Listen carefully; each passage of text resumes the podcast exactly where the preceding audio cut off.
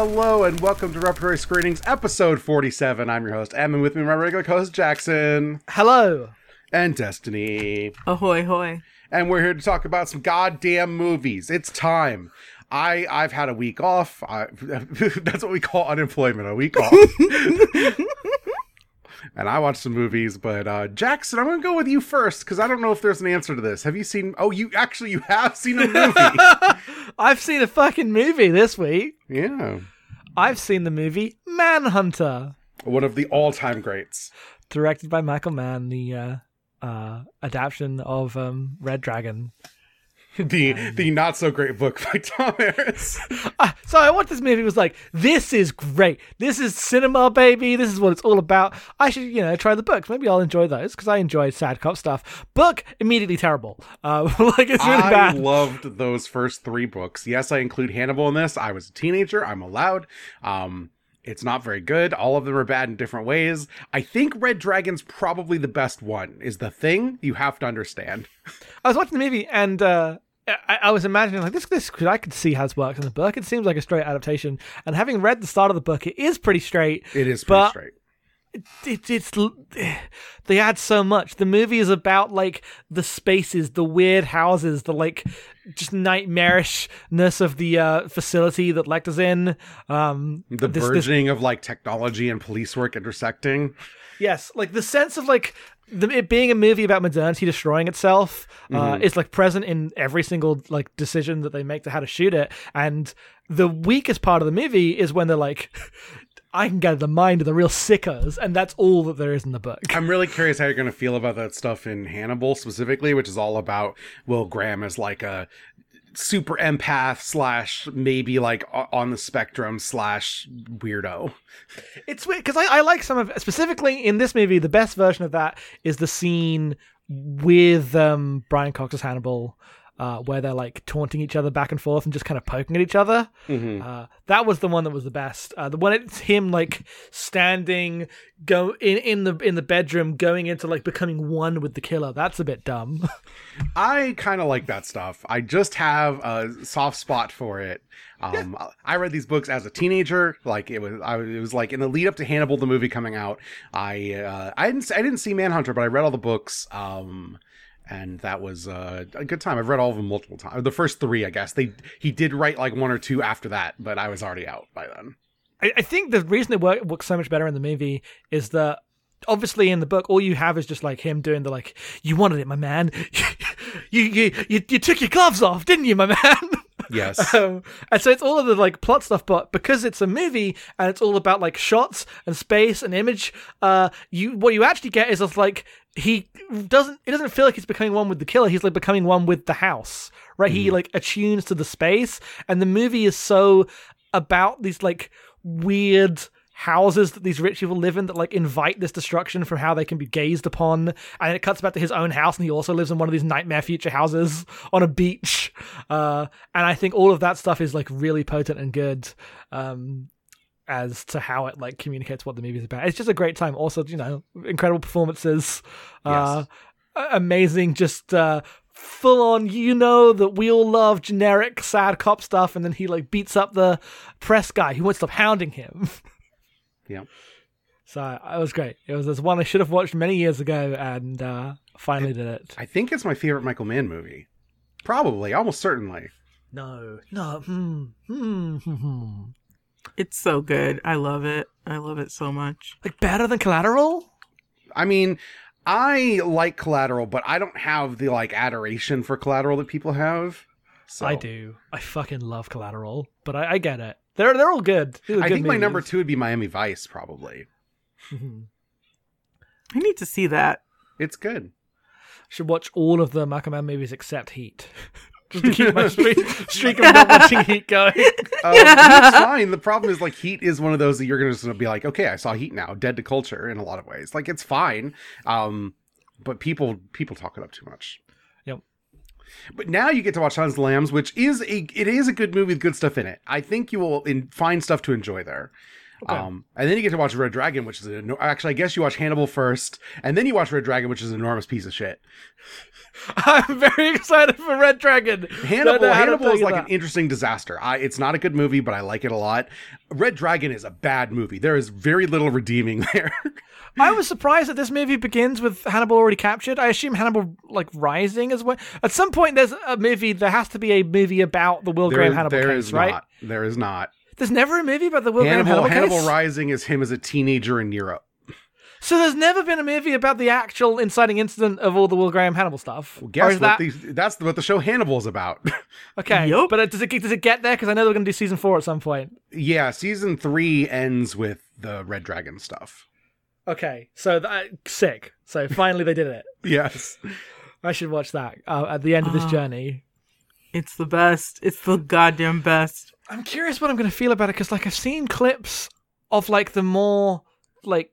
The abstract stuff and the stuff they do with just the, the like the way they visualize the cannibal stuff, and it's so skin-crawlingly gross to me. Oh, I uh, love it! I thought that stuff's very beautiful.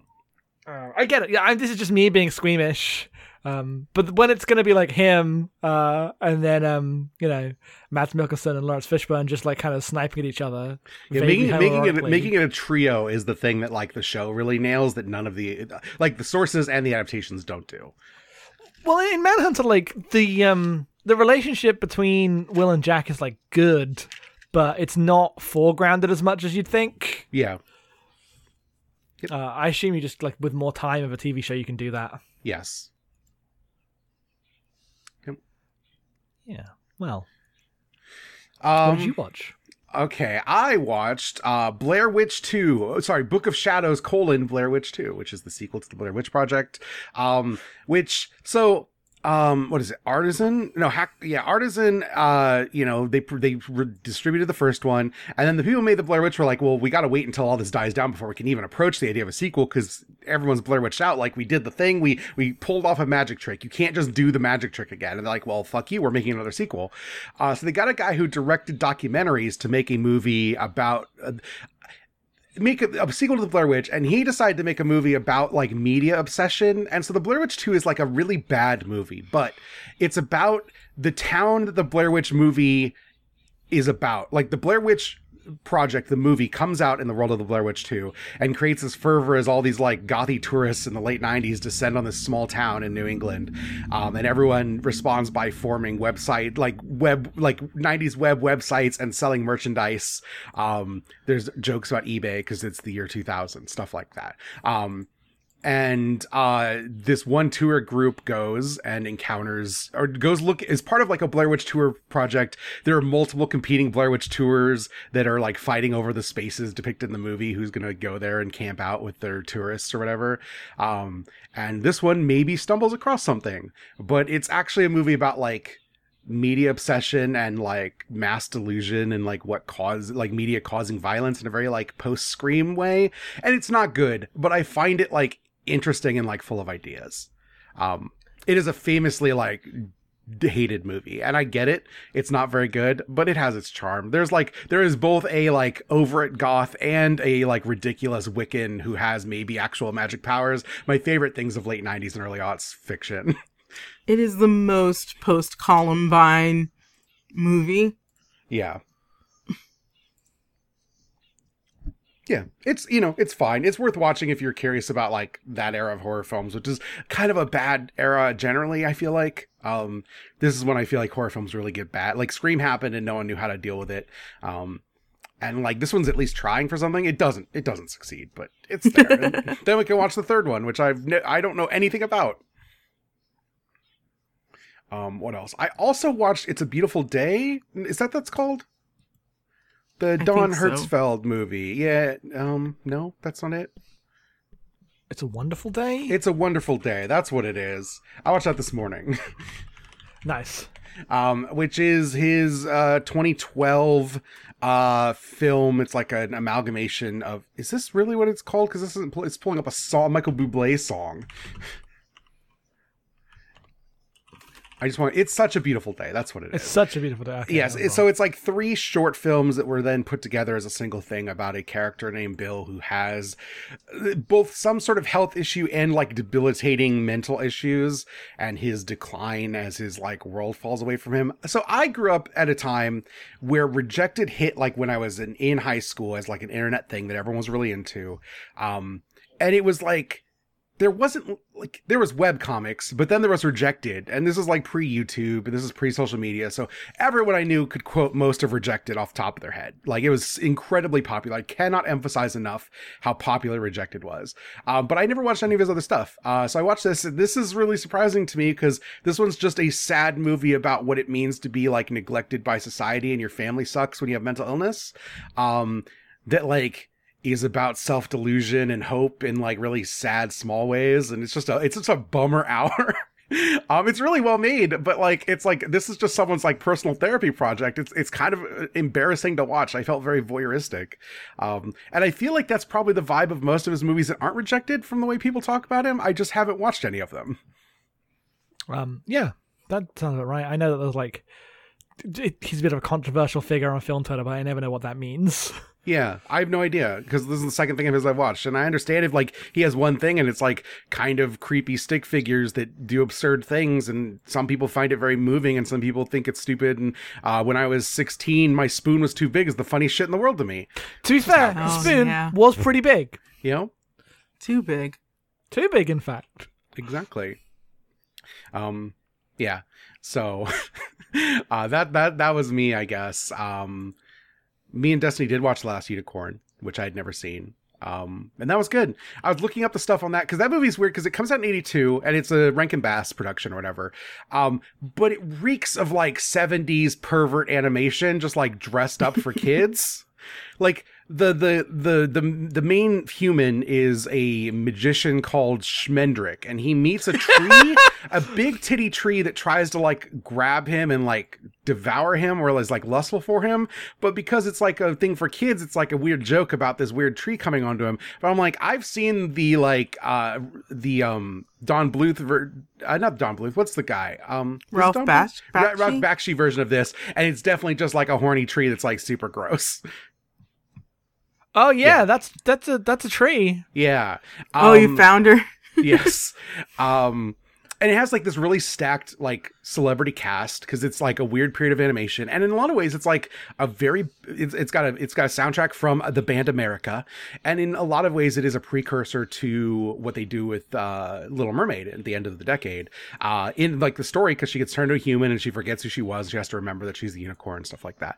Um, the interesting thing is, one, it looks like incredible seventies animation, and they hire the the group they work with, the animators, are all Japanese animators who had worked on a lot of the Rankin-Bass stuff in the seventies, and they get picked up by a man named Hayao Miyazaki to make his film Inosuke and the Valley of the Wind a couple years after this. Huh. So that's the lineage to, yes. to Ghibli. Great. Yes. Incredible. Which I did not know until looking this stuff up. Um, but makes a lot of the stuff with Nausicaa's like use of like painted backgrounds that are very not anime make a lot of sense to me. Um, like the way the big Oma bugs in that are like just background elements that move back and forth is very like Rankin-Bass in terms of I didn't know there was like a direct line from like The Hobbit to yeah. uh, uh, Nosca. Yeah. Because that's only like a five, six year stretch. Mm-hmm. Yeah. Damn. Damn. Yeah, it was cool. Um, the movie's like kind of long and like meandering or whatever. Like as a kid, I probably would have been bored by half of it. And I, you know, it's what it is, but it's fun. It's like a really interesting thing. And it's weird that I had never seen it. It's yeah. great looking. It's, I could just watch it just to live in it. Yeah. But I don't know. I didn't really care for the plot, and it really does yes. meander. Yeah, it really meanders. It's a long eighty-four minutes. uh, your turn, Destiny. Uh, you and I watched Monkey Business, which is a nineteen thirty-one Marx Brothers film. Oh, shit. I've seen this one. Yeah, it's confusing because there's a nineteen fifty-two-ish Marilyn Monroe movie called Monkey Business. Um, but anyway, it's about the Marx Brothers being stowaways on a ship and just wreaking havoc everywhere they go. And when they get off the ship, they're involved with this plot with this mobster who's trying to, like, I don't know, just a bunch of weird crime hijinks, and it ends with a needle in a haystack joke. It's it's very, very frenetic and cute. Uh, yeah, the only Marx Brothers movie I'd seen before this is uh, Duck Soup, and uh, I don't know if I like the Marx Brothers that much. I'll be honest with you. It's I fine. Don't know. I don't need them, but... I love the chaos. I don't know what it is. Like, even when I don't get the jokes, I'm having a good time. Um, um go ahead. I appreciate... I So, I, like, my dad showed me a bunch of Marx Brothers stuff as a kid, which is kind of an obnoxious thing to do. Um, but uh, I, I I appreciate them. It's like, oh, this is the thing. So, I watched my kid. The people's talking funny. He goes, you know, and if, this is so simple. A four-year-old could do it. In fact, give me a four-year-old. Like, classic jokes. um, so I, I don't know how they necessarily hold up, but I, I I definitely like them in that, like, more of a childlike sense than, like, these yeah. are true masterpieces of cinema. It's weird because, like, I feel like if I came to these younger, I would be super into the Groucho character. My problem is I grew up really liking Bugs Bunny and the T V show MASH. And Bugs Bunny is a Groucho Marx, and Alan Alda in that show does Groucho Marx bits as, like, the that's, like, how he, like, acts out a lot of times. So I've seen a lot of them, like, reinterpreted in other media, and it makes it weird to where, like, I have a hard time just appreciating the real thing as, like, oh, it's like that thing I, I see seen multiple times other people do. Um, which is not bad. It's just, I don't have, like, the instant love for it that I have for, like, Charlie Chaplin. Like, I fucking love Charlie Chaplin. Um, and I just don't have it for this, and it's weird.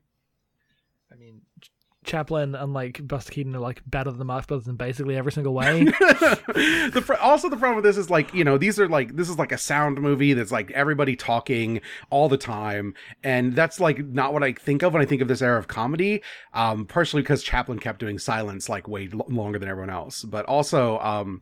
like, this is, this is like, under eighty minutes, and it feels like it goes on forever. Like, after they get off the boat, I'm like, what are we doing here? We're wasting our time. All the, the, the movie's over. um, I should go back to, like, the earlier stuff that's, like, because this one's, like, the first one that wasn't based on a Broadway show. I should go back to the ones that are shorter, uh, more focused, like, we're just doing our act for the cameras now. I bet I would like them more. Like, I, I remember liking Duck Soup way more than this one. Oh, Duck Soup's a masterpiece. Um, Wait, is that the one with the extended blackface scene? I don't remember. Whichever one is, is that movie. Uh, if, if if it is Duck Soup, I don't think it's a masterpiece, but it is. It's really good. Um, that is a day at the races. Ah, oh, thank you. I also watched um, a comfort movie for me, The Shawshank Redemption, which I've seen so many times, I don't even care if it's good. It just comforts me. Yeah, that's one of those that I watched a bunch as a kid on, like, television.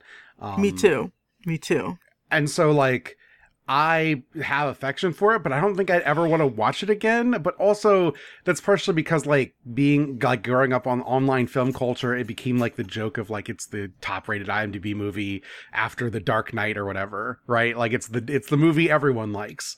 Um, and also, I'd read the short story multiple times. When, when Just King Things gets there, I'm very excited because uh, the short story is very good. It's a really good adaptation of the short story. Um, yeah, it's just weird.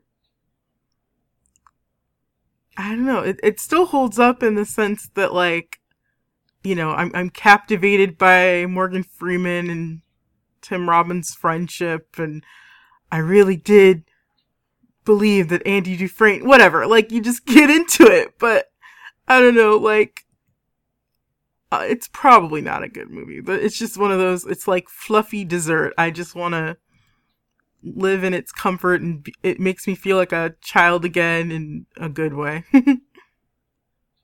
yeah.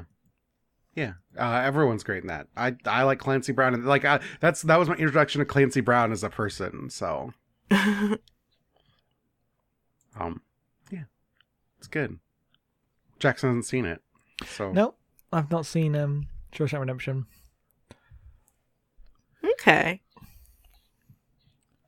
It is not one I have, like, particular interest in, because I've, I've seen all, like, you know, I, f- I feel like I understand the movie's place, and I'm like, I bet I would not like it, but I I, I don't know. Maybe I would. Maybe I would. the, I, it was, like, so overplayed and talked about and, like, number one on all the IMDb list forever that I just assume it's bad, but I guess I have no basis for this.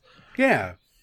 I it's mean, just a... It's because of that story being so good, I think. Like, you know, Jaws on that list. Jaws is a good movie. Jaws is a great movie. Yeah.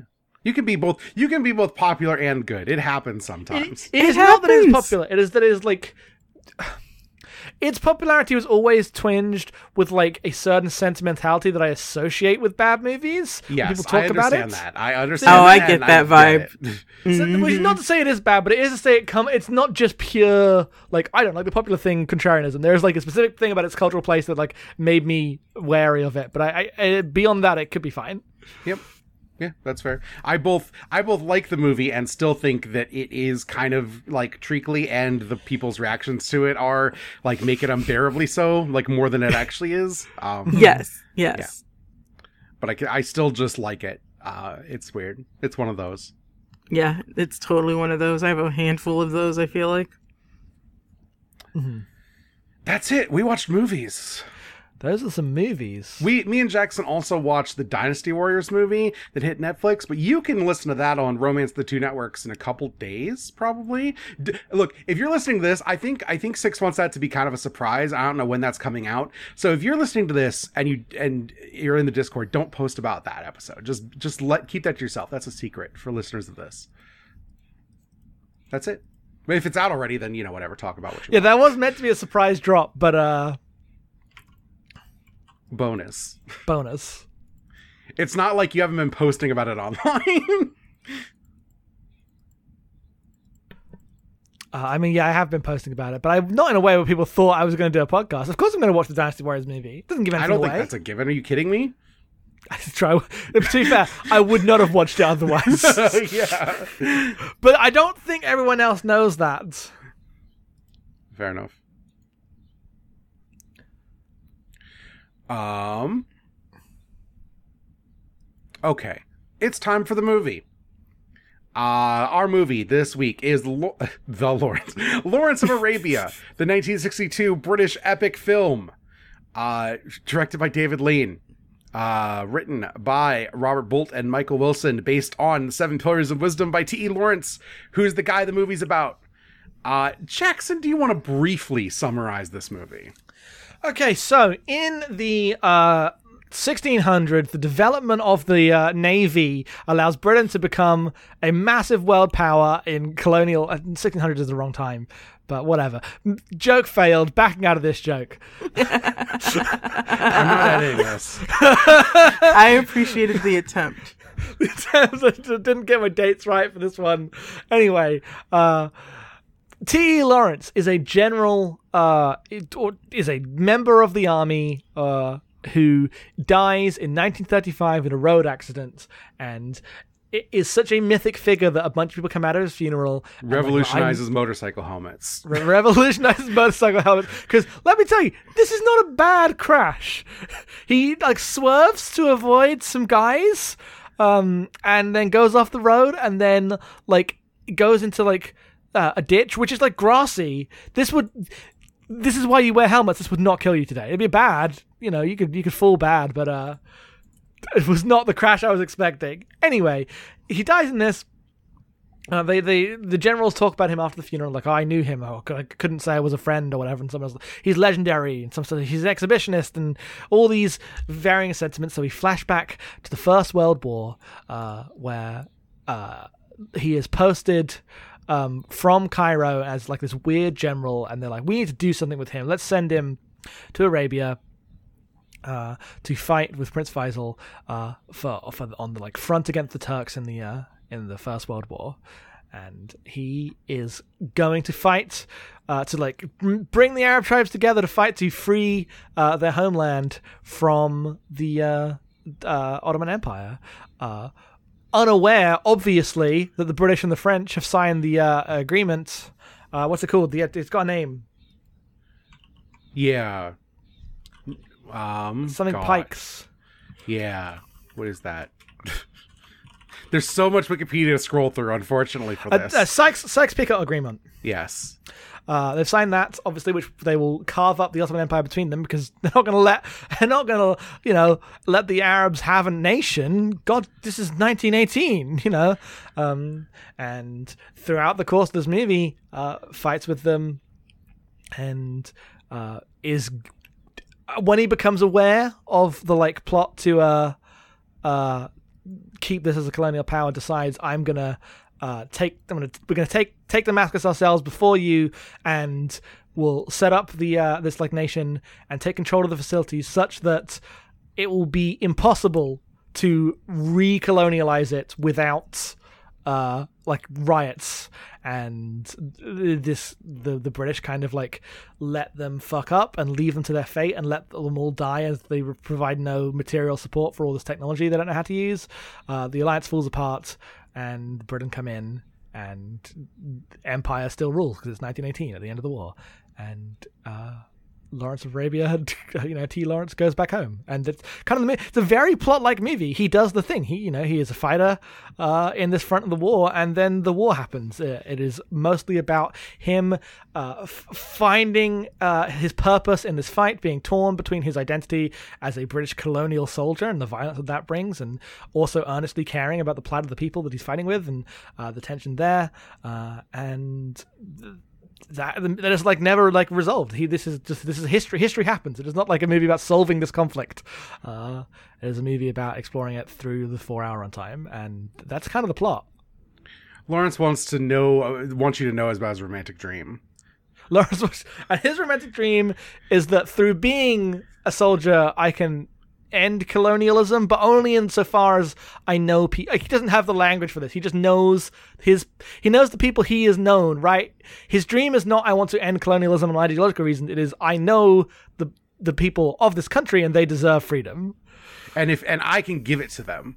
And I can give it to them because I have become a holy figure, because he absolutely buys his own bullshit.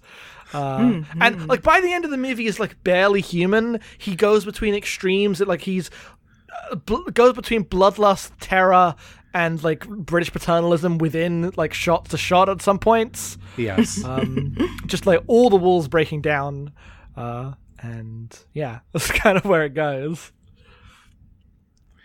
Uh, yeah, this uh, this is one of those movies where like I always heard about it, didn't know anything about it really. Um, didn't know it was four hours when I picked it. Um, this is a great four hours, though, is the thing. This movie, before we get into the lines about talk about characters and plots, one of the best looking movies I've ever seen. Straight up. Oh my God. Mm-hmm. People were not lying about that. Yes. Those shots of the sky when he first first gets to the desert. Oh. I need to go watch more David Lean movies because I've never seen any before, and holy shit. Yeah, no, we're all going to go watch Bridge on the River Kwai next. Yeah. Um, Ryan's daughter. Doctor Zhivago. Doctor Zhivago. um, yeah, it's incredible. And that, like, partially that is the thing, like, we talk about every once in a while. It's like, they shot everything. You just got to go and shoot the damn thing. The plane's going to buzz over the camps, and the camps are full of actual people, and it's ridiculous and wild, and you'd never do it today. It'd be too expensive and too dangerous, but they fucking shot it. That's all it takes. There's there's one scene where there's like four hundred horses. Yeah. In the middle of the desert. Like, yeah. Jesus, guys. Yeah. When an army's on the march, it's an actual ass army. Like, you don't get the, like, you know, C G extension army with like ten hero units or whatever that you get today. I watch this and I'm like, oh, Lord of the Rings didn't do any of this shit. Like, they're just doing this, but like with computers. Yep. Yes. Uh, it's incredible. Also, because it's a movie about like white people playing Arabs in the desert, it is uh like naturally the most teal and orange movie, as everyone it's like blue skies and blue eyes and d- rocks and sand. Yeah, it really is. Uh, which is very funny to me watching this. I'm like, this is beautiful, but also every movie like fakes looking like this now, and that's the thing we complain about literally every episode, every time we watch a movie after two thousand four. uh, yeah, I mean, this is like when when you get to Star Wars, right? And he's doing Tatooine, he's trying to do Lawrence of yes. Arabia, all with yes. about five pence of budget. Yes, like, oh, we're just gonna take some people and go to Tunisia. We'll, we'll, we'll make it work. We're like, they, he's trying and to the, do, and, and like, everyone almost died, and all the sets were destroyed. I mean, I can't. I I could not tell. I didn't look too deep into how bad the sets were for this movie, but I assume there were also almost casualties. I know that Peter O'Toole almost died. That's just because um, of a camel accident. That was a camel accident, but like. Phew, they, they, they filmed it. It seems like a disaster. They yeah. don't make movies like this now for a reason. Yeah. But damn, what if they did? This movie's it's, it's fucking good, is the thing.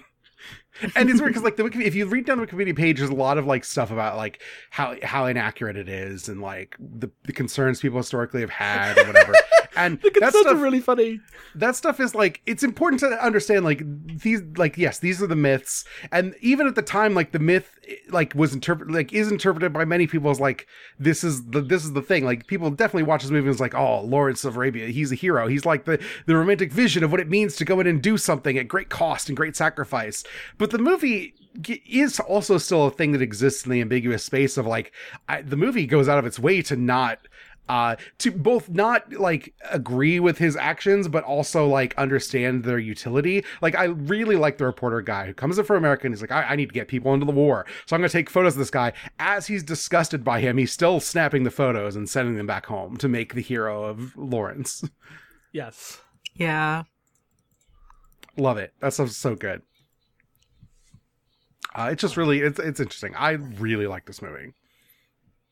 Same, same. I, I was um, very surprised. Ah, surprised the wrong way, but very, just very, very delighted by it. Because uh, I was like, okay, I know this movie is about.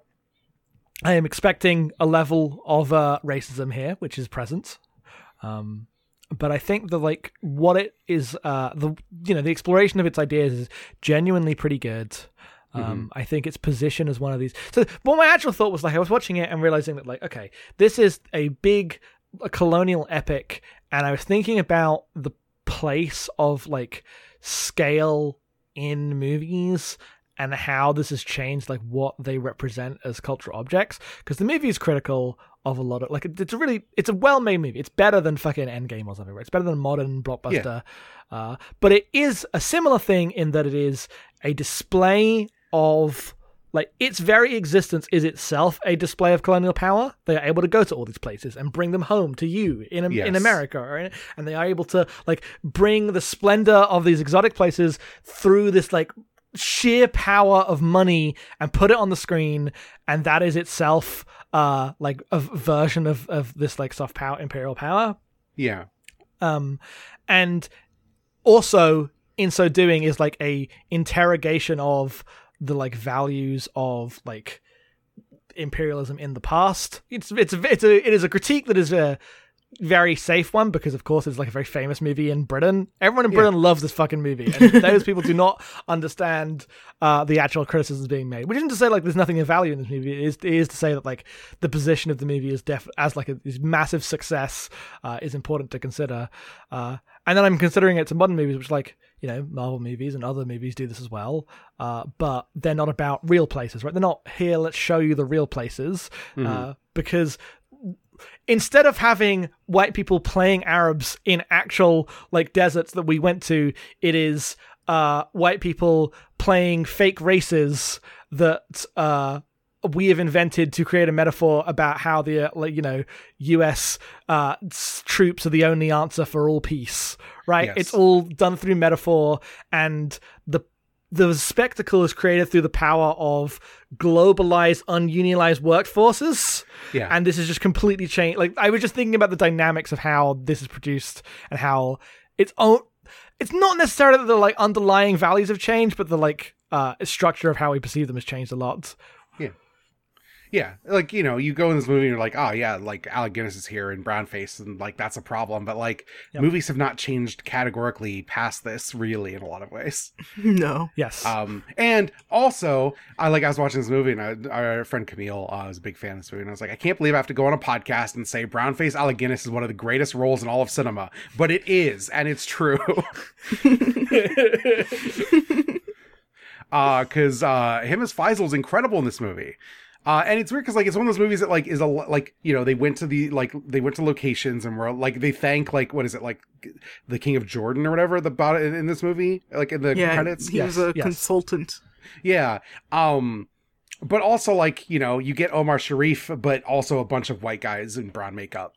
Uh, Uh, and Omar Sharif plays like the, you know, the, the one angry, like, hardliner era who's always like believing in this stuff in a way that Alec Guinness does not. He is like a compromised politician who comes in and is like, you are just a general. I'm a king. That means that I'm able to make way harder choices than you. And I'm like, I, and I cheer. It's just the, the, the king claims his rightful sword tweet. He does do that. Yeah. And the bit at the end of the movie where they're like, oh, this guy, his usefulness is worn out. And like, e- even Faisal is like playing the um uh what's the actual name of the like council? Oh right, I don't remember what they call it. I don't either. uh I'm gonna look up the name because it's important to what we're talking about. Uh no, that's the actual Lawrence of Arabia. Man, I want the movie, please, thank you. I don't think the movie says what the, it just says the Arab set up. I think it's the Arab council. Yeah, because the, yeah. the Arab, Arab was like a self-deterministic council that they set up before the British can move in, and Lawrence is like, this is your government and you've got like an hour. If you don't do it by then, the British will like, you know, have have taken it in there, and ends up falling apart. Uh, but like Faisal reveals that he's also planning on that because his he wants to be like a important negotiating piece in the colonial power structure. Mm-hmm. Uh, 'cause there's a bit where like Lawrence walks out, but then the like um, other British guy who's not Allenby but is just like his kind of stooge, who's just like there, just a guy in the army, like also clocks what's happened and he's like, fuck Britain. And then he walks out through the curtains as well. It's very good.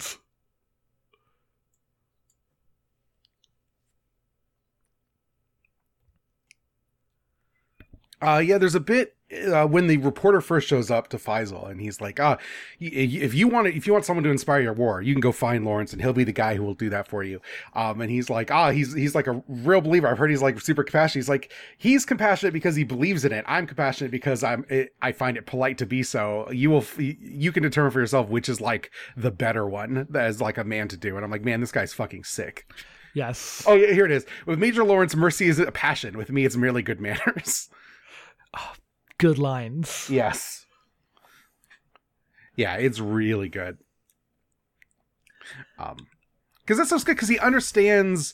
Um, oh th- yeah, the follow up is you may judge which motive is more reliable. I'm like, man, this is the fucking guy. Uh, because it's very good about understanding that like what Lawrence is doing is like both well-meaning, deeply misguided, and like harmful to the people he is forming friends with. Not just like the kids he gets killed, which fuck him up, but like the way in which Ali buys into like he's going to do it. He's going to help us. He's going to try to be one of us. And then he is able to skip out when it's convenient, and no one else can do that. And he will be very apologetic about it, but that only makes you resent him more for it because he knows he's doing the wrong thing and still will do it because he's allowed to. Because he's still a European guy who's going to go and get promoted and move back home. And, like, by the end of the movie, when he's, like, falling apart, his options are, like, run away like a fucking coward. Uh, or come back, but where he's barely human anymore because he's too, like, the, the spectre of war of war has taken him. He just, like, becomes the myth entirely, is unable not to do these massacres. And the things they want him to do, like the men who are loyal to him won't, like either will do because they are loyal to him or they won't do. So he has to just get a bunch of mercenaries now. Yes. Uh, that's what happens when you are a tool of a machine of state and not a human yeah. being. Uh, so like the, the first ninety minutes of the movie, I think are the most um, uh, typical, I guess. Uh, and definitely the stuff that I assume people would like bristle at most, like even um uh accounting for the this is the politics of the time situation. Uh, they are about like he comes in uh to this front of the war, but the Arabs can't find a true front because they keep all these tribes keep killing each other because they can't actually bec- you know and he says like you are a, a silly people.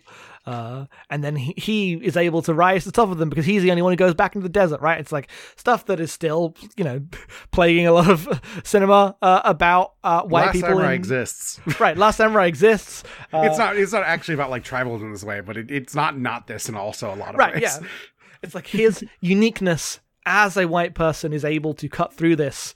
Um, And so it plays us fairly straight for the first ninety minutes because it needs to get into his position. But then it immediately becomes about how the fact that, no, there is a uniqueness about being a white person that can cut through this. But that uniqueness is like due to the power of state, a state miles away in another country. Yes. Uh, and is a double-edged sword that like has a expiration date. Yes. And then the movie just like eventually just starts abandoning uh, all uh, subtlety. uh, I feel like it gets even like every version of this becomes more operatic as it moves on, because he starts and the movie is always grandiose, but it's like small conversations with his guide, and his guide is killed, and then uh, he negotiates with Ali and is like finds his own situation there. But then like two hours later, he's coming back to the Suez Canal and a guy's yelling, "Who are you?" as it zooms in on his face. And then another hour later, and it's right before the end of the movie, and he's like beneath this magnificent painting as he finally decided not to uh, return to England, and goes, "They will come for me." It's like, okay, okay, guy. It's great. The cinema, baby. Yeah. I love all of it. It's great. Uh, it's, it's such a, like an interesting like picture of politics. It's like reflective and critical, but like also just, you know, this is what history was, and is also celebratory of it. I feel like the way in which you respond to Lawrence is like a bit of a cop test in a way that's very funny uh, to me. Um, because the movie goes out of its way to show that he's miserable because of the actions he's chosen to do, because he believed in them. Um, and they were wrong things to believe in for someone in his position, even if he was helping people. Yes. Um, but definitely like figure of history that everyone loves. It reminds me of The Searchers. I haven't seen The Searchers. Oh, just the way it sort of interrogates the things that it, it it's also trying to be about. Like, I can't mm. really verbalize it very well, but it and, and it didn't surprise me to see that they were influenced by The Searchers when they made the movie. Mm-hmm. I mean, I mean, it is it is uh, you know, obviously not a Western, it's in a different place, but it has a lot of influences, not just based on like desert settings, but more just like this is a uh, frontier of empire, right? In the way mm-hmm. that the uh, American frontier is also an imperial frontier, just in a different way. Yeah, uh, and also about the way in which narratives of like individualism uh form the history of like statecraft, right? Like yeah, yes. You allow this romantic figure to be the vanguard of a both like the Arab state national project and then the British Empire national project, and they both wanted the same thing out of him and got it right. Yes. um, And also, we know that none, like it, it ends bad. Like this century goes badly for all parties somehow. Yes. Um. This is this, like you know, uh, you look at what's happening uh, a century later uh, in these regions, and it's still the legacy of, of uh, um, and not even legacy, sometimes just direct American Lines. Imperial violence. Yes. Um. Because. You know, in the next war, this happens, and then Israel happens, and then the entire thing fucking changes. Yeah. Um. And it's just a whole, and there was a whole, there's also a really good article I read after this about how like uh, his campaign is destroying the trains, destroying the railway bridges, yes. and destroying them in such a way to like leave them standing. This is a thing that is not really in the movie, this specific detail, but he left them standing such that like they would be, before they could be re- like repaired and rebuilt, they would have to be taken down piece by piece. Um, So that these, the maintenance on these would like cause the Turkish army too much hassle. They don't want to completely blow them up and leave them, you know, they wanted just enough to keep them stranded and uh, starved for resources. This is the aim of the campaign. Uh, and there are places in this region that like today don't have any resources because they don't have the railway line anymore. Uh, this is like a thing that was meant to be temporary, but then it's not like investment went back in to connecting all these uh, rural desert towns um to like the capitals through railways anymore, right? Because the railway is itself funded by colonialism, and that's why it exists. So like take resources back to the colonial center, and this after this was like no longer a tool of expansion, right? Because yeah, it just uh, became it, it was oil fields in the World War, the other World War happened. Yeah. So they ne- they never rebuilt the railways, and so today there are places that are still ruined from this. Yeah.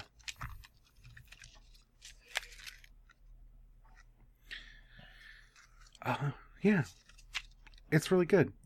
I, I love when a movie's just classic. You watch it like, damn, they did it. This is the thing. The acting's all really good. It's four hours. It's like a breezy four hours. Uh, like it's dep- the last hour is a real fucking bummer, but sure uh, is. It's still good.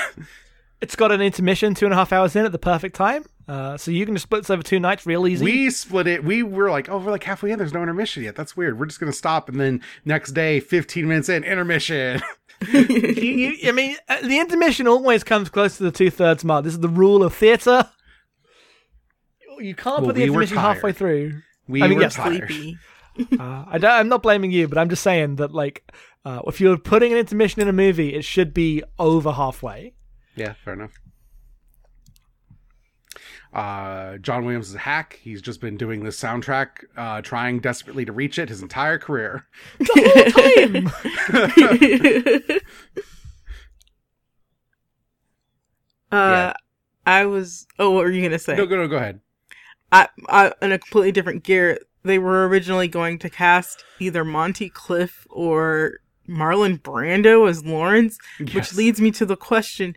Is Peter O'Toole smoldering in any way?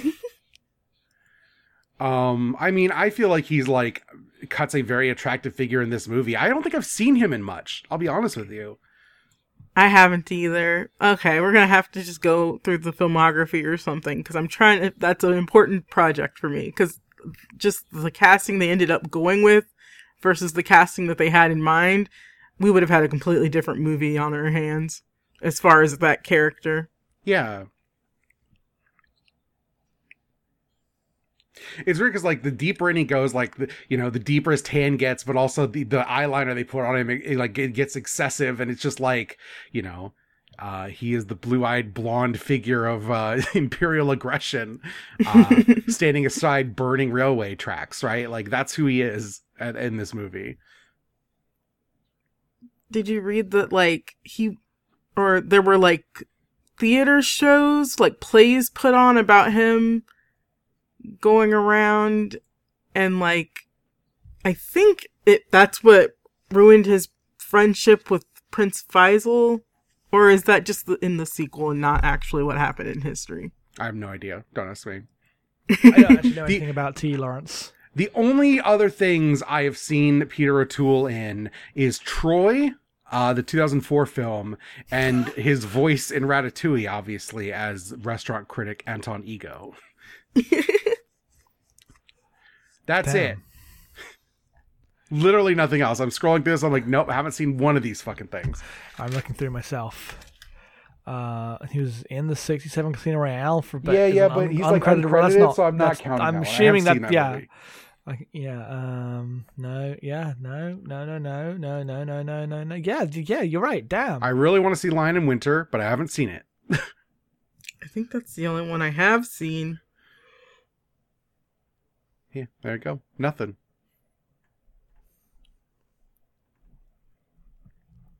There's no embarrassing video game credits from the mid-aughts where they would have got a guy like him to do some video game. Oh, like a near-retired famous actor yes, from the past. Absolutely. He is the perfect kind of guy for yes, that. Damn. Yes. Oh, he's in What's New Pussycat, which is a Woody Allen penned uh, I have seen Peter, Peller, Peter Sellers movie. That. That's the yeah. redub movie, right?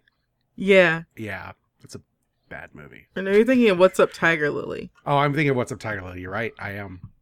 Yeah, that's fucking. Ter- I watched that when I was like, you know, pre-ideology. I'll watch all the Woody Allen movies. Holy shit, that's fucking terrible. It's a bad movie. Oh, let me just watch Woody Allen's terrible YouTube videos. Oh, yep. Awful. Yeah. Uh, yeah, there's a lot of weird, like, interesting stuff in this. Like, th- went through a lot of cast. Like, the Wikipedia page is very extensive, as you would hope for a big famous movie like this. It's good. Um, there's this ridiculous anecdote on it about like Alec Guinness was so good that like people thought he was the real Prince Faisal, and I'm like, I don't know if I believe that one, Alec. I mean, people yeah. definitely would probably tell him that, right? Yes, one hundred percent. And then Alec Guinness would definitely believe it. Yes, but he is really good as Faisal. That's the thing. I'm like, man, fuck Star Wars. Ah, uh, yeah. Because that's the only thing I like. I think of Alec Guinness from Star Wars. I don't know if I've seen much of anything else he's been in. I'll be honest with you. This I... like mid-century like British cinema is like a huge fucking void for me. I saw him in uh, Cromwell, which was a very, very funny movie, which is also trying to be like this historical epic, three hours long uh, situation. And but it was about like the intellectual battle of war between King Charles the First, noble king, and Oliver Cromwell, noble uh, parliamentarian. N- n- neither of them are noble. They're both monsters, and King Charles the First is a moron, and uh, Oliver Cromwell is just a genocidal freak.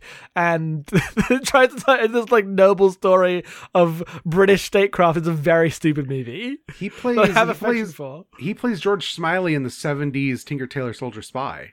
That's terrible miscasting. I should watch that. You should watch that and report back. I have to get to Tinker Tailor Soldier Spy on my read first. I'm not quite there yet, but like two years George after Smiley... Star Wars, they put him in a B B C thing of Tinker Tailor Soldier Spy. George Smiley's meant to be so much more like unassuming and of like a salary oh, man. And then, and then he played Smiley again in Smiley's People from eighty-two. So he was just doing this. Yeah, those are the two big ones, because I know Smiley's People's a sequel to uh, Tinker Tailor Soldier Spy. Um, curious. I, I need to get back on my uh, John Wick Away read. Yeah, John Wick Away. John Wick Away. One of the greatest Irish writers. Is that the best legacy of uh, Ooh it's Breaking so News? Good. Definitely is. First of all, John Wick Away, incredible. Second of all, uh, John Wick Away is now Irish post- posthumously. Fuck you all. Two middle fingers up, king. I mean, you know, not present company understanding. um, do we have anything else about this? Uh, do we have a few more? Just like, I guess we could go to the questions. I was like, you yeah. know, performances. I, I, it's really Alec Guinness. I was super impressed with his character. Like, I understand it is problematic, uh, as one would expect, but man, it's fucking good. What were everyone's favorite scenes? Uh, the plane buzzing over the camp was super impressive to me. That's why I was like, man, this fucking movie, huh? I really liked the scene where he's gone back to Cairo with Faraj, and they're walking through, and they're covered in sand, and they're exhausted, and he just goes up to the bar and asks for lemonade. The... Uh, the way in which all the British soldiers like are eavesdropping the entire conversation, then after he, it turns out he's not in trouble, they all like cheer and clap him on the back is so funny. That is one hundred percent accurate to like my time in school. Yes. I was like, this is the most British shit in the world. Like, that's not just a British soldier thing, that's just fucking British people. That's, yes. This is the culture. This is the whole culture right here. Yeah. Um... Yeah, that stuff's very good. All right, I'm going to get into the questions then. Let's do it. Uh, Tron writes in uh, about favorite characters. We've answered that. Unless, Destiny, did you answer who your favorite character was? Oh, my favorite character... Probably... Goodness. I think it's just Lawrence. Okay. You're allowed. Uh, oh, the funny thing, uh, I really like uh, the, the Chicago newspaper guy, uh, Jackson Bentley or whatever. They originally were going to cast Kirk Douglas in this role, which would have capsized the entire movie. Too big of a star. Yeah, and he, and like, he asked... was like, he was like, I want highest billing in the movie. Like, well, no, because you're in the movie for like fifteen minutes. um, we need to watch Paths of Glory sometime, because that's a movie that like... has definitely probably more problems than this one, but I remember really liking it. Mm-hmm. Uh, favorite shot and scene. Uh, Jackson, did you answer?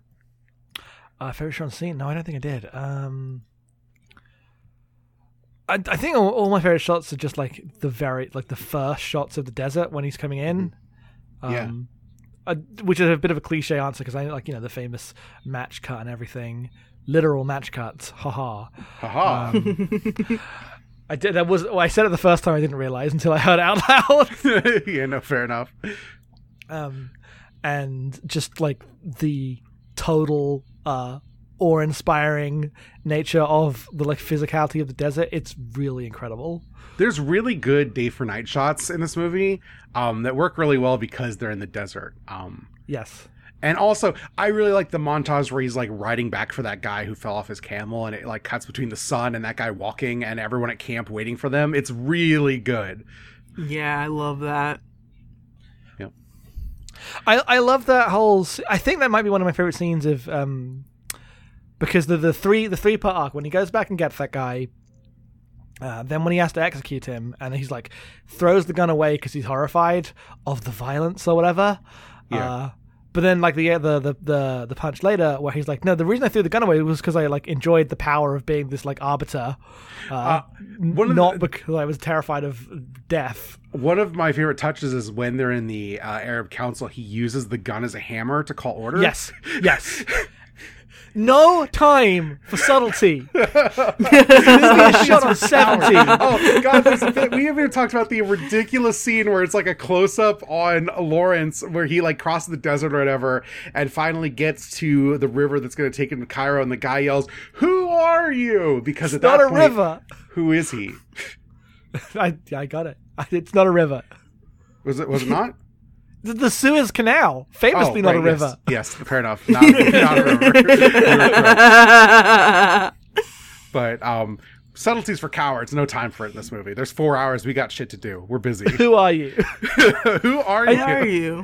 I'd say it is rumored that that is David Lean's voice. Oh, incredible, if true. Um, have any of you been to a desert? Uh, I've been I've been to Arizona, like Tucson area, Arizona, which is a very different kind of desert than this. Um, yes. But it was incredible. The hottest weather I've ever experienced in my life. Um, but it does have the thing where, one, it's really dry heat. And two, uh, if you drive up the mountain nearby, you get into like it's fifties and wet, and there was like dry, like snow melting at a certain point, and it was incredible. Uh, you don't get that here. It just sucks. It's just dry and sucks all the time. Yeah, and it's not like, you know, because the desert in America is all dried out, right? And mm-hmm. here it's just like, too much sand for that. Yeah. Um, the, the, the, the relationship people have with, the, like, it's early on when you first meet Faisal, he talks about, like, you know, you know, we live in the desert because that's what happened to our country. Like, desertification came here, but like, you know, we lived in cities. We, we irrigated this place a thousand years ago. Shut the hell up. It's not like an adventure spot. Right. Cause he's like, oh, there's such an ability to the desert. And he's like, I wish I was inside where it was cool and there were yeah. trees. Fuck you. Yep. Uh, what do you th- all think of epic films as a genre? Would you enjoy to see new epics being made today? Yes, please. But also, I don't want Hollywood to make them in the way they make movies now. So I think I think I'd rather have the, the way in which movies were filmed more than I'd want the epic back. Where, what agree. Is the last epic in this sense? Like, where where do we draw the line between something to changing from epics to, I guess? I like mean, there was the revival with, like, you know, Troy and Kingdom of Heaven, and like people were doing these in the aughts because post Lord of the Rings, everyone's like, we can go back to making these. Like, Gladiator exists. Like, they're all C G heavy movies, but they were going for this. They were going for this, but are they epics or are they like swords and sandal blockbusters? Like, I, I don't know what. Is the... there a difference? That's my question. I don't know if there's a fundamental yeah. difference, and is it just like how much C G is there? Is right? the like... Aviator an epic? Yes, probably. Yes, Aviator's fucking so. good. Jackson, put Never. that on the list. Fine. You're in charge of the list. um but um yeah i i mean the problem is, like, conditions of films are such that you're never going to shoot these the way this movie was shot, so they won't feel the same. Um and on some level, that's like, there's probably good things. Like, I'm sure that the labor work of this movie is like not ideal if you looked into it, but also, you know, Dunkirk's made with prison labor, so it's not like it was it's better now. It's just different bad. Right, I mean, that's what I meant by earlier, but like, yeah, you know, the, the the switch from like, okay, the labor is bringing people and props to hazardous places to, uh, you know, the entire this entire shadow industry of ununionized labor across the world competing against each other for scraps. Yeah, uh, these are, you know, the, Hollywood is a, a cultural evil, yeah, um, in a way that is just impossible to uh, ex- escape. Mm-hmm. Yeah. Um. I bet you could just find this in like smaller, like you could get the the sense of an epic without it being a movie that is like thousands of people and like takes forever and kills people. Like, there are small epics. They exist. What's a small epic? Magnolia. Do you, yeah, like, do you mean interior? Yeah, epic? I mean, I like, mean like an epic of like small, like, you know, small Paul cast, Thomas small Anderson. Scope. Yeah, I, I, Magnolia's one. I think Moonlight's like a small epic. It, it like takes place over like such vast stretches of like time and mental space, but it's about mm-hmm. like three people growing up, right? Like, you can make a movie that evokes the epic without being the epic. To me, but like, is Goodfellas an epic? Yeah, but in ways in I don't case, care about. I was going to say, I was like, cause yeah. this opens the door so I'm like, eh, I don't know. Yeah. Yes, yes. Yeah, okay, yeah. Sure, I think can be I think can be of the genre that I want more of, but also be a thing I don't like. That's that's yes. fine. It happens. It happens all the time. Yeah. Um, thank you for the questions. Rick wrote in, I saw this. Uh, I waited for seeing it for a while because I know Toronto also often gets seventy millimeter prints. Uh, Rick is uh, one of my friends who likes going to see these old movies in big showings, and I get it. Uh, uh, but got to see the movie in that format with the full intermission overture. Uh, breathtaking on the big screen. I agree. Movie should either be ninety minutes or be long enough to have a full intermission. uh, and also, they should, if they're that long, they should begin with an overture on yes. a black screen before yes. even the uh, like company cards roll out. Yep. Yes. Uh, Rick's question. Uh, this movie is also part of a trend I love, tracking it uh, in a film, showing up in a modern movie and making you think, why aren't I just watching that instead?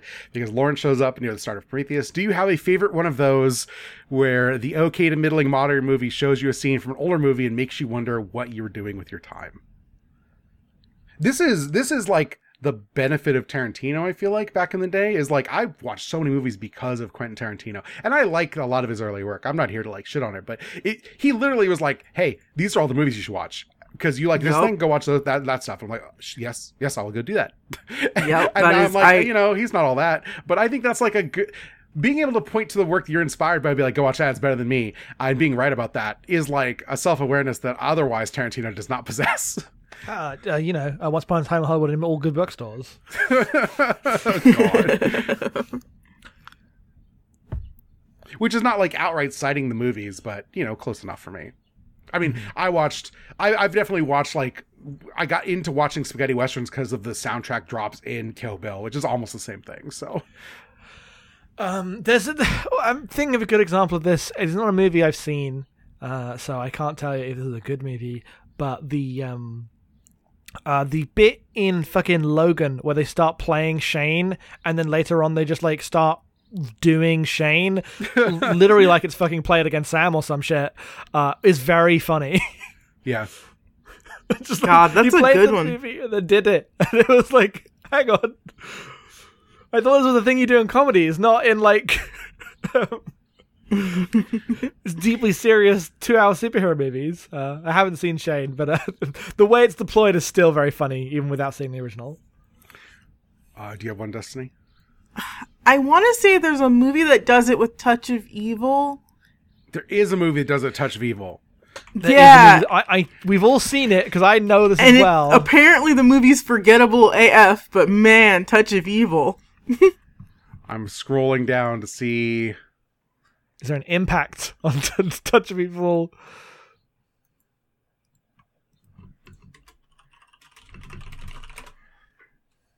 Unless we all just collectively imagined it. No, no, no. It. It's definitely somewhere, but I don't know how I'm going to find this because it's uh, not on the Wikipedia page. So,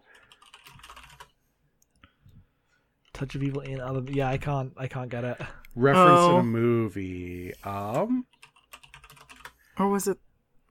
Touch of Evil Connections. Is that what you are as well? Um, Edited into American Cinema Film Noir nineteen ninety-five T V episode. No. No. Yeah. This, we may have made this up. No, because I, I saw the clip of the end of Touch of Evil before I'd seen Touch of Evil. Yes.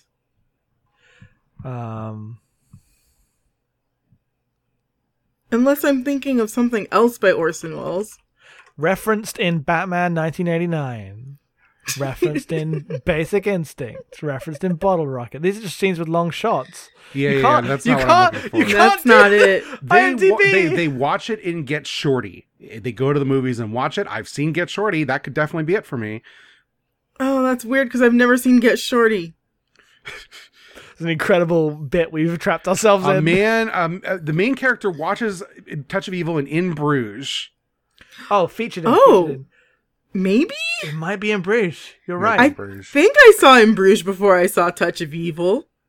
Embarrassingly. I definitely I definitely saw In Bruges before I saw Touch of Evil. I bet, I bet it is both of those things. I bet In Bruges is the one I'm actually thinking of.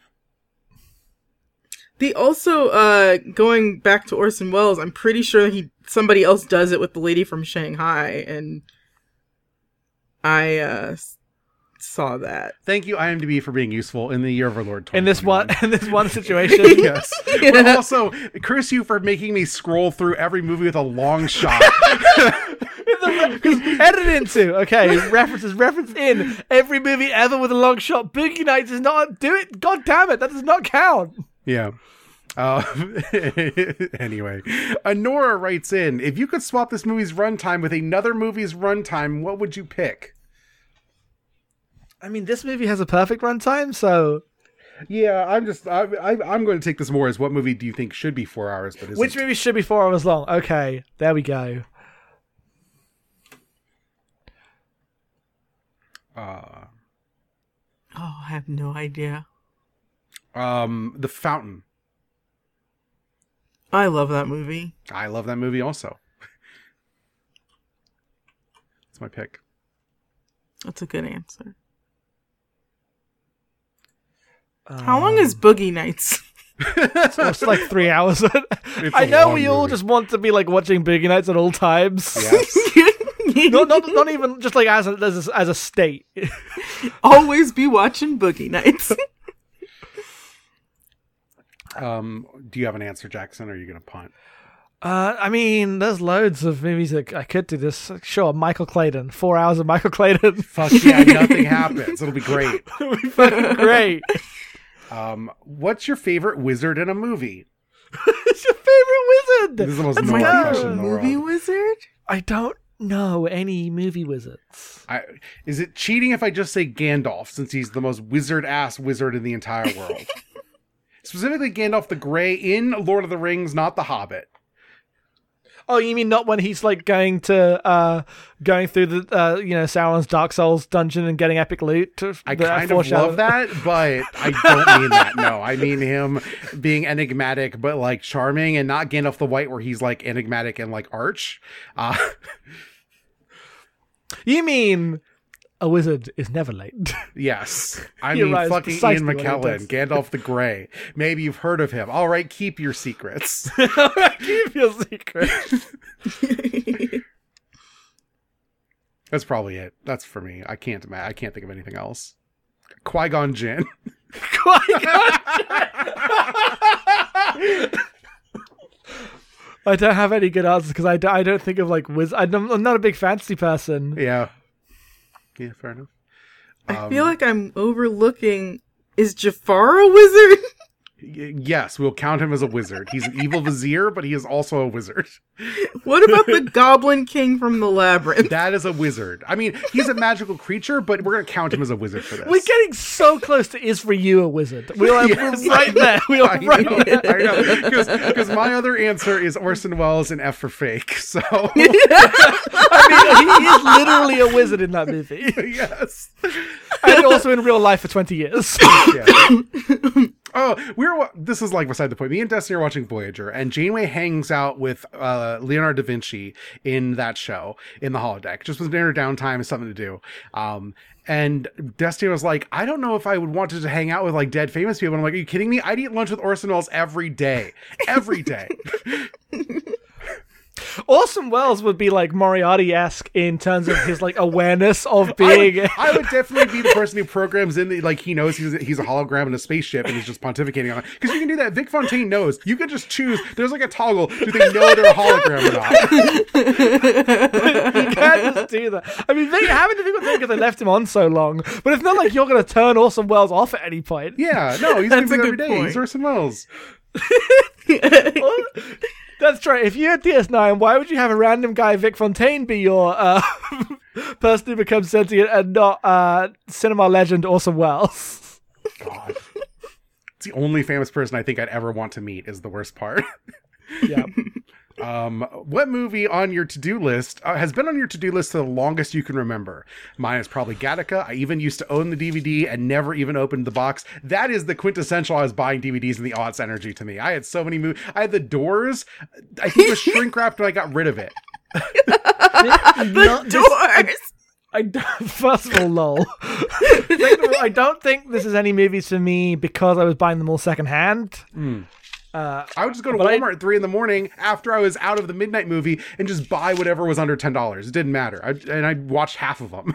Right. Cause you had a job and it was the mid two thousands. Nothing yes, mattered. I had a job, but I didn't have like rent, right? Like I was making money, but I didn't have a ton to spend it on. Oh, I also spent all my money on D V Ds. Uh, my movie is boring. It's The Godfather. We were talking about this yesterday. I guess it's also The Godfather for me because my dad's been trying to make me watch that since I was like ten. Maybe we'll, maybe we'll do The Godfather for this podcast. Not not right away, but someday. We should do it for Blockbuster. um, it insists upon itself. Destiny, yeah, okay. I said that earlier today or yesterday. Destiny was like, "Is that true?" And I'm like, eh, "I don't like The Godfather, but I don't know. It's hard to say." um. Mine was this, was this movie, actually. Like, I picked it because of that Letterboxd meme going around about, like, top-rated movies that you hadn't seen. Um, I think Mulholland Drive's probably the one right after this that I'm like, damn, that I should watch that someday. You certainly should. Yeah. You own it on Blu-ray, right? Like, I could just do that. Yes. Yeah. I believe you got it for me. Yeah, probably. Sounds like a thing I'd do. um, Jackson? Um, oh, I, I was also The Godfather, but like, oh, okay. That's a, gumming up the boring answer. Um, yeah, it's a boring answer, loads. And I apologize. I have a lot, but yeah, we all have a lot. But that's the one I feel the weirdest about because I feel like I would have, I should have just gotten to it ages ago. I mean, Gone with the Wind's a big one, but I don't really want to watch it. I'm like, I don't want to. I mean, I, I watched um, Michael Clayton for the first time like six months ago, and that one was like every single person has said Jackson watches movie forever. Um, uh, do you do you ever get a thing where you're like, uh, you want to watch a movie, but like, by the time you might get around to it, you're like, the moment's passed. All the time, I just try to That's do it anyway. That's how I feel about yeah. The Godfather. Like normally, I probably won't like I'm it. Like, I'm like, whatever. I'll probably still like it, and if I don't, well, then you know, it was my own fault for waiting. It's not like I'm going to come back around to it. Yeah. I have another one that I don't feel necessarily like any feelings towards. I'll get to it eventually. Uh, the Maltese Falcon. Oh, that's a that's a decent movie. Oh, I've I seen that. Yeah, I don't love good. It, that's but good. It's good. That's a good time. Somebody like I'm, I'm I like Casablanca. Like I'm just not super super into Bogart, but like I like Casablanca a lot. Mm. Uh, Maltese Falcon, I think, is a lesser film. Mm-hmm.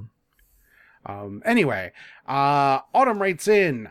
Uh, watching the Snyder Cut really reinforced for me that more movies need intermissions. Do you think we'll see more movies with act breaks and intermissions now that streaming is becoming the dominant mode of distribution? Uh, doubt on that one, with uh, everyone going back to the fucking theaters.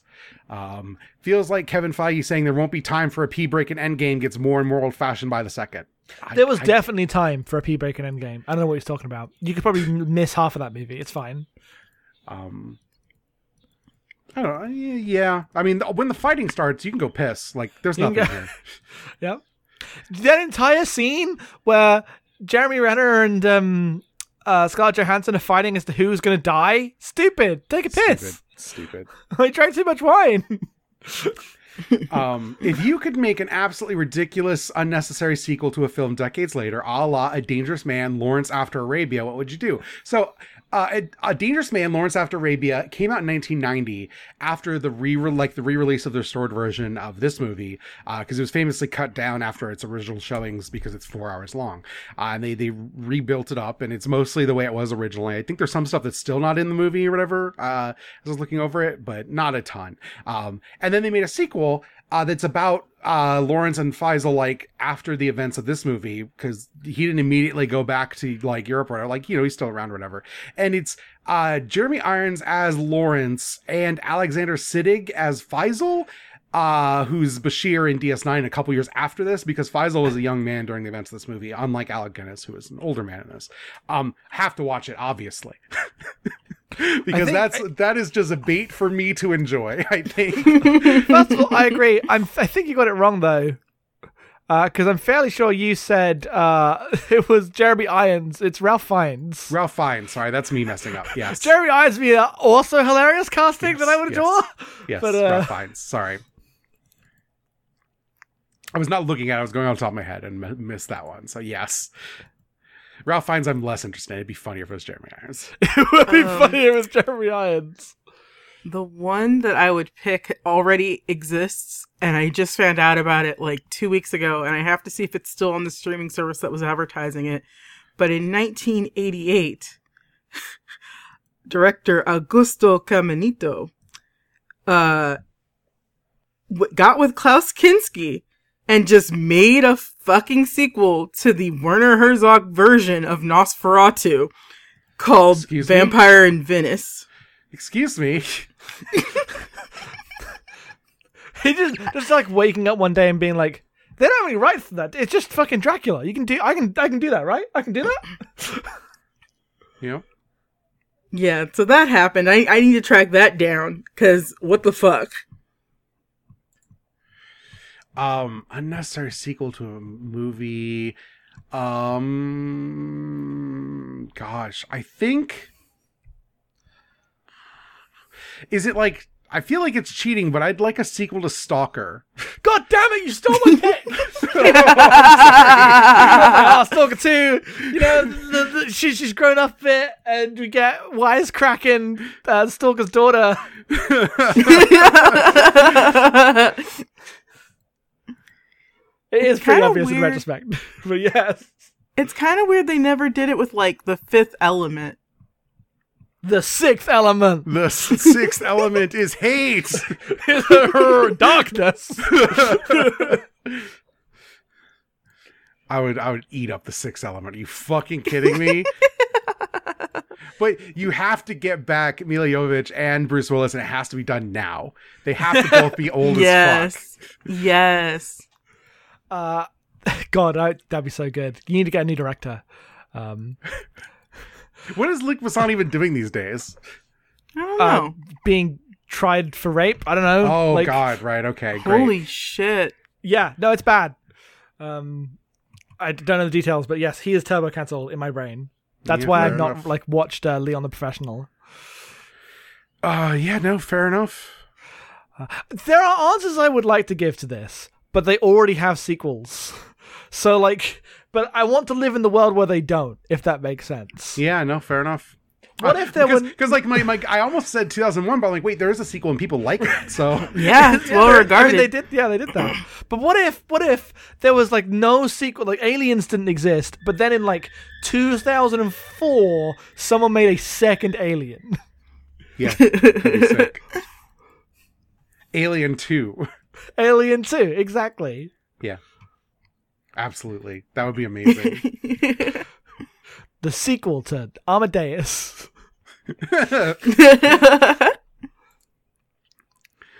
God. A lot of those. You could do this forever. It'd be good. Yeah. Yep. Um, do let's see. We've got an email from David uh, who watched this at a... At, Uh, Grandpa said, this is the greatest film ever made. You kids should watch that. One summer when I was in fourth or fifth grade, my sister got bored, but I found myself wrapped with attention, even watching it on old television um, in the early eighties. It made me appreciate cinema because uh, I was like, wow, movies. I get that. Do you remember what the first film made you start thinking about movies, going, wow, cinema? Because uh, I definitely remember the movie that did this for me, and it was Christopher Nolan's Memento. Which is um, kind of embarrassing at this point, but I don't care. I will just admit yeah, it. Yeah, mine is Pulp Fiction, so don't even feel... Like, it started everything for me, so... Yeah, but you're also way that. younger than when I saw Memento. Oh, I was... Yeah, I was fourteen, fifteen. I don't think I really had this in as, like, one-to-one direct away, because, um... Like, by the time I got into films, I was already, like, writing scripts because I liked T V shows or whatever. Mm-hmm. Uh, and I was already doing, like, video game stuff and just doing criticism stuff on the internet. Um, there's a bit more of an amalgama- amalgamation for me. I don't have a good, like, I watch movies now. Damn, I'm into movies. Uh, but if I was going to pick, uh, I would probably say Rushmore. Because I remember watching that in my bed and being like, damn. Rushmore's I really love good, that movie. The thing. Yeah. That movie's very, very, very, very different when you watch it at seventeen compared to when you watch yes, it. Yes, yes, but it's yes, time after the seventeen. One hundred percent true. Yeah, and maybe the movie Pleasantville. uh, incredible. Um, and then we have one more email from Marin. Uh, Let's see. I watched this as a double feature originally with two thousand one A Space Odyssey about four years ago at the closing of a really beautiful old small theater in my city. Uh, pour one out for all the small theaters. Um, which movies do you have a special fondness for because of where and when you first watched them? So we had an old single screen art house from like the fifties that uh, has been closed and renovated and reopened now, but it's part of like the, uh, the like, you know, non-profit, really nice, like ritzy rich people art house. So I haven't been to it since it's been renovated. I've been, I had kind of like a chip on my shoulder about it because I liked it when it was old and run down, and I had a seat that had tape on it that I always sat on. And I saw so many movies there, and every movie I've seen there is like a movie I have intense fondness for. Do I remember what it was? I saw The Conformist there like when I was twenty-two. Do I remember what The Conformist was about? Not a fucking clue. Uh, but it was incredible. Cinema. Nice. Um, any, um, any, also any, um, any movie that I saw like silent film with like live orchestra, which is about like six movies at this point. Very fond of those, like uh, Original Fan of the Opera and uh, Metropolis, stuff like that. Sherlock nice. Junior Damn. Damn. I saw when... um, Galaxy oh, Quest in the theater first. Uh, so that, Aww. Uh, that, was, that was pretty good. Um, yeah, I saw Wrath of Khan at that rundown theater before it closed. That was a great experience. Seen it like seven times before, but man, seeing that on the big screen, holy shit. Oh, I had an answer. Oh, okay, so when I was in seventh grade, somehow the I F C channel had like a free summer weekend that lasted like maybe an entire month. And I watched so many movies, uh, a lot of like bad nineties indie gay movies that left such an impression on me that I cannot, I don't even like. think they were necessarily even that good of movies, but they just really opened my mind at the time, so I have a fondness for them. Yeah, that's fair. God, I think of um in in college we would go to the like dorm, like they had like D V D rentals, and that's where I saw a bunch of movies, and like there was a Blockbuster nearby that we'd walk down to and grab a bunch of shit, and uh, like an indie college one where you had to put a deposit to rent Ichi the Killer because it was out of print, and we put down the fifty dollars to watch Ichi the Killer, uh, and then I was like, I didn't really like this movie, but uh, what an experience. Oh yeah, anything I just grabbed at a Blockbuster because I was like, this is what cinema is. Yeah. God. We watched Battle Royale at my high school girlfriend's birthday party after her stepdad had already kind of gone off, and we all had to like hide upstairs because it was a bad vibe, bad atmosphere. And we it was like four of us, uh, you know, six of us, like kind of just kind of crowded uh, around her bed on her, in her bedroom, watching Battle Royale on a laptop. Uh, best experience watching a movie in my life. uh, amazing. Yeah, I think that's it. Again, if you have emails, send them to abnormal mapping podcast at gmail dot com. Um, they can be about anything. Uh, they don't have to just be about the movie we're covering. But next week, we, two weeks, whatever, you know, we are covering An American in Paris. Like something, some lighter fare after this one. Um, and that'll be good. I'm excited. Yeah. Um, until then, it's plug time, Destiny. At Fridge Buzz Now. And most of the, you know, different social media sites out there. And my other podcast, Badland Girls, is on abnormalmapping.com slash Badland Girls. Jackson. Uh, you can find me at headfulsoff at twitter dot com. You can find the podcast that me and Em do at abnormalmapping, uh, abnormalmapping dot com. They're cool podcasts. Listen to them. You can find me on Twitter at em underscore being. I have a new podcast. It's not on the Abnormal Mapping Network. You can find that at exportaud.io slash Batman, where every week me and Autumn talk about an episode of Batman the Animated Series and other stuff. Uh, we're covering Batman eighty-nine very soon, um, and it's good. Uh, it, it, we're kind of still finding a day, but it should be coming out on Mondays going forward, so look forward to that. You get it a week early if you subscribe to uh, Expert Audio Patreon, and you should. They do a lot of good podcasts, and it's like a dollar. Um, uh, so yeah, check that out. Um, also, we're going to have on our Beach House feed, if you go to Your Uncle's Beach House, you can find it on normal mapping dot com. We're going to be covering Gamera three in like two weeks. Um, we've covered Gamera one and Gamera two, and I'm excited to watch that. We're going to have our friend Casey on. It's going to be a good time. He also watched Gamera two with us, and that'll be great. Uh, so check that out. As always, you can support us at patreon.com slash normalmapping. For five dollars a month, you get blockbusters. We recently watched Final Fantasy: The Spirits Within. That's a good episode, kind of about one-liners and where action cinema was and was going in the turn of the millennium. Um, and next time we are watching True Lies, which will also be good. Uh, the third best James Cameron movie starring Arnold Schwarzenegger, as I advertised it when we announced it. Fair enough. Yeah. Um, it's still a really good movie. That's the thing. Uh, that's it. Thanks, everybody. Movies, now more than ever. Do not expect to like it.